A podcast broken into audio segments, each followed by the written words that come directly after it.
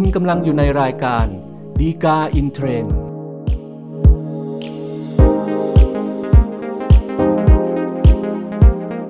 สวัสดีครับ ท่านผู้ชมท่านผู้ฟังทุกท่านนะครับ พบกันอีกครั้งกับรายการดีกาอินเทรนด์รายการที่นำสาระดีๆ ที่น่าสนใจจากคำพิพากษาสารดีกา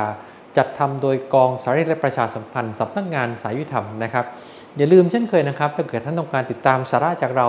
อย่างไม่ขาดตกบกพร่องแล้วก็ทันท่วงทีนะครับกด subscribe หรือว่าติดตามไว้นะครับเพื่อที่ว่าเวลามีตอนใหม่ๆท่านจะรับการแจ้งข่าวสารเนี่ยด้วยความรวดเร็วแล้วก็ทันท่วงทีนะครับ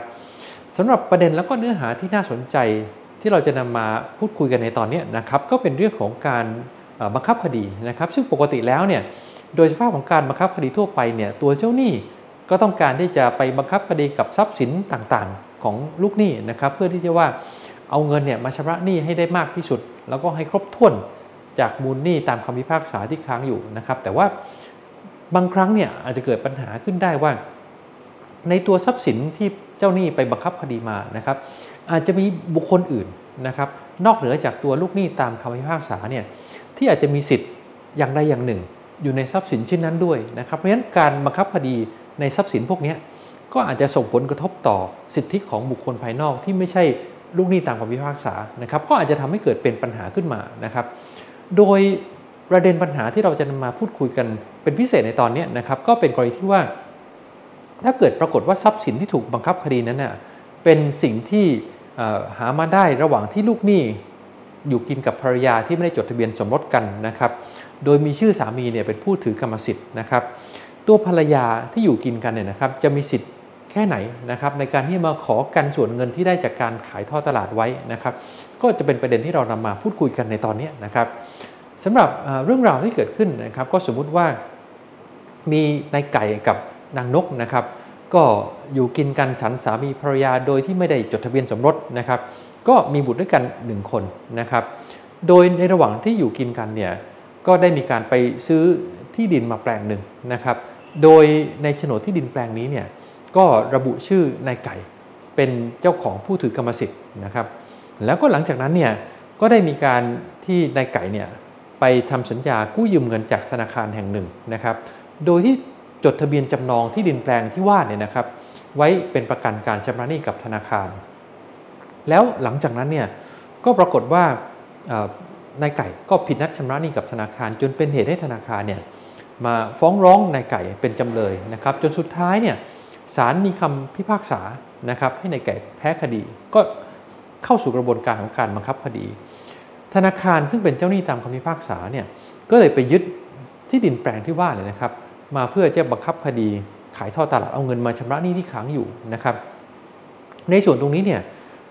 นางนกที่เป็นภรรยาที่อยู่กินกันกับนายไก่เนี่ยนะครับ ก็เลยมายื่นคำร้องนะครับขอให้กันส่วนเงินที่ได้จากการขายท่อตลาดเนี่ย ไว้ให้กับนางนกนะครับ โดยอ้างว่าตัวเองเนี่ยเป็นเจ้าของรวมในที่ดินแปลงนี้นะครับ ก็เลยทำให้เป็นปัญหาในคดีเรื่องนี้ขึ้นมานะครับ ซึ่งถ้าเกิดเราดูในเรื่องของการอ้างสิทธิ์ของนางนกในกรณีนี้นะครับ นางนกก็อ้างว่าอยู่กินชั้นสามีภรรยากับนายไก่นะครับ แม้ว่าจะไม่ได้จดทะเบียนสมรสกันเนี่ยนะครับ ก็เลยทำให้ตัวนางนกเนี่ยมีสถานะเป็นเจ้าของรวม ที่ถือกรรมสิทธิ์รวมในที่ดินแปลงนี้นะครับร่วมกับนายไก่นะครับเพราะฉะนั้นสิทธิ์ในฐานะเป็นเจ้าของรวมเนี่ยก็ถือเป็นทรัพยสิทธิ์อย่างหนึ่งถูกไหมฮะซึ่งในประมวลกฎหมายวิธีพิจารณาความแพ่งนะครับมาตรา 322 เนี่ยก็กำหนดไว้ด้วยนะครับว่าในการบังคับคดีต่างๆ ที่ทำขึ้นตามประมวลกฎหมายวิธีพิจารณาความแพ่งเนี่ยนะครับ จะกระทำได้แต่ว่าจะให้กระทบกระเทือนสิทธิ ของบุคคลภายนอกนะครับที่มีอยู่เหนือทรัพย์สินที่ถูกบังคับคดีเนี่ยไม่ได้นะครับ ก็เป็นหลักเกณฑ์ที่กฎหมายกำหนดไว้ในมาตรา 322 ซึ่งเป็นข้อที่นางนกใช้อ้างนะครับ เพราะฉะนั้นก็ถือว่าตัวเองมีกรรมสิทธิ์รวมแล้วเนี่ยการบังคับคดีก็ไม่ควรจะทำให้มากระทบสิทธิ์ของนางนก ในฐานะที่เป็นเจ้าของรวมในที่ดินแปลงนี้อยู่ด้วยนะครับแต่ปัญหาที่มันเกิดขึ้นก็คือว่าถ้าเราไปดูข้อที่จริงที่เกิดขึ้นที่เราคุยกันเมื่อสักครู่เนี่ยนะครับ ก็คือว่า แม้ว่าที่ดินแปลงนี้จะเป็นทรัพย์สินที่ได้มาในระหว่างที่นายไก่กับนางนกเนี่ยอยู่กินด้วยกันฉันสามีภรรยา ซึ่งก็อาจจะมีผลทำให้มีสถานะความเป็นเจ้าของรวมระหว่างนายไก่กับนางนกนะครับ แต่ปรากฏว่าชื่อเจ้าของทที่ถือกรรมสิทธิ์ที่ดินแปลงนี้นะครับในโฉนดเนี่ยมันปรากฏชื่อนายไก่เพียงคนเดียวนะครับเพราะฉะนั้นเวลาตอนที่นายไก่เนี่ยไปขอกู้ยืมเงิน บวกกับเอาที่ดินแปลงนี้นะครับไปจดทะเบียนจำนองไว้กับธนาคารเนี่ยตัวธนาคารที่เป็นเจ้าหนี้แล้วก็ผู้รับจำนองเนี่ยแน่นอนว่าพอดูจากเอกสารที่เอามายื่นขอกู้แล้วก็จำนองถูกไหมฮะมันก็จะปรากฏชื่อแค่ในไก่คนเดียวเพราะฉะนั้นการที่ธนาคารเขาให้กู้ยืมเงิน แล้วก็รับจำนองที่ดินแปลงนี้ไว้เนี่ยก็โดยเชื่อว่าตัวในไก่เนี่ยเป็นเจ้าของที่มีกรรมสิทธิ์ในที่ดินแปลงนี้เพียงคนเดียว ถูกไหมฮะงั้นพูดง่ายๆคืออาจจะเรียกได้ว่าธนาคารเนี่ยกระทำการโดยสุจริตก็คือไม่รู้ว่าทรัพย์สินหรือที่ดินแปลงนี้นะครับมีนางนกเป็นผู้ที่ถือครองกรรมสิทธิ์อยู่ด้วยอีกคนหนึ่งนะครับเพราะในส่วนตรงนี้เนี่ยข้อที่จริงที่บอกว่าตอนที่ซื้อที่ดินแปลงนี้มา แล้วมีการใส่ชื่อของนายไก่เนี่ยเป็น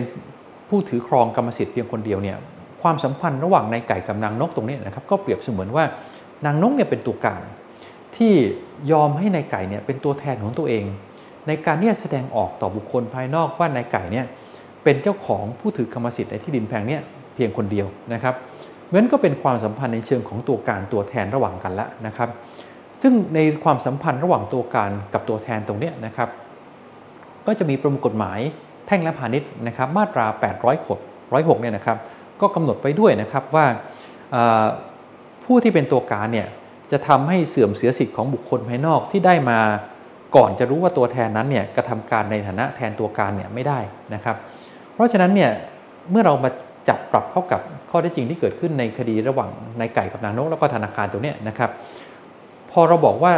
นางนกมีฮะเป็นตัวการที่ยอมให้นายไก่ เป็นตัวแทนในการถือครองกรรมสิทธิ์ถูกไหมฮะแล้วเมื่อสักครู่เราก็คุยไปแล้วว่า การให้กู้ยืมเงินแล้วก็รับจำนองของธนาคารเนี่ยทำมาโดยสุจริต ไม่รู้ว่า ที่ดินแปลงนี้มีนางนกเป็นเจ้าของรวมอีกคนหนึ่งนะครับ เพราะฉะนั้นเนี่ยนางนกก็เลยไม่สามารถที่จะมาขอกันส่วนเพื่อที่จะทำให้มีผลทำให้ธนาคารผู้ทำการโดยสุจริตเนี่ยเสื่อมเสียสิทธิ์ที่ตัวเองเนี่ยขนขวายได้มาก่อนที่จะรู้ว่าที่ดินแปลงนี้นะครับมีนางนกเป็นเจ้าของรวมด้วยอีกคนหนึ่งนะครับ เพราะว่าต้องห้ามตามมาตรา 806 ของประมวลกฎหมายแพ่งและพาณิชย์นะครับเพราะฉะนั้นโดยสรุปนะครับก็คงพอจะบอกได้ว่า ถ้าเกิดเป็นกรณีที่ภรรยาซึ่งไม่ได้จดทะเบียนสมรสกันเนี่ยนะครับยอมให้สามีเนี่ยถือกรรมสิทธิ์ในที่ดินเพียงคนเดียวนะครับ ก็ถือว่ายอมให้สามีเนี่ยออกหน้าเป็นตัวการถือกรรมสิทธิ์แทนตัวเองนะครับเพราะฉะนั้นจะไปอ้างต่อธนาคารผู้รับจำนองโดยสุจริตไม่รู้ว่าที่ดินแปลงนี้นะครับมีกรรมสิทธิ์รวมอยู่ด้วยของภรรยานะครับเพราะฉะนั้นตัวภรรยาก็ไม่สามารถที่จะมาขอกันส่วน ได้ตามประมวลกฎหมายวิธีพิจารณาความแพ่งมาตรา 322 นะครับ สำหรับท่านที่ต้องการศึกษาข้อได้จริงในเพิ่มเติมในรายละเอียดนะครับ ดูได้จากคำพิพากษาสารดีกาที่ 1219ทับ2565 นะครับ ก็เป็นอันครบถ้วนครับสำหรับรายการดีกาอินเทรนในตอนนี้นะครับ อย่าลืมเช่นกันนะครับ ถ้าเกิดท่านต้องการติดตามสาระจากเราอย่างทันท่วงทีนะครับ กดไลค์กด Follow ติดตามหรือ Subscribe นะครับ แล้วแต่ว่าท่านรับชมหรือรับฟังทางช่องทางไหนนะครับ อย่าลืมนะครับกลับพบกันใหม่ในตอนหน้า ซึ่งเราคงพยายามสรรหาสาระ ดีๆ ที่น่าสนใจจากคำพิพากษาสารดีกามานำเสนอสู่ท่านผู้ชม ท่านผู้ฟังทุกท่านเช่นเคยครับ พบกันใหม่ในตอนหน้าครับ สวัสดีครับ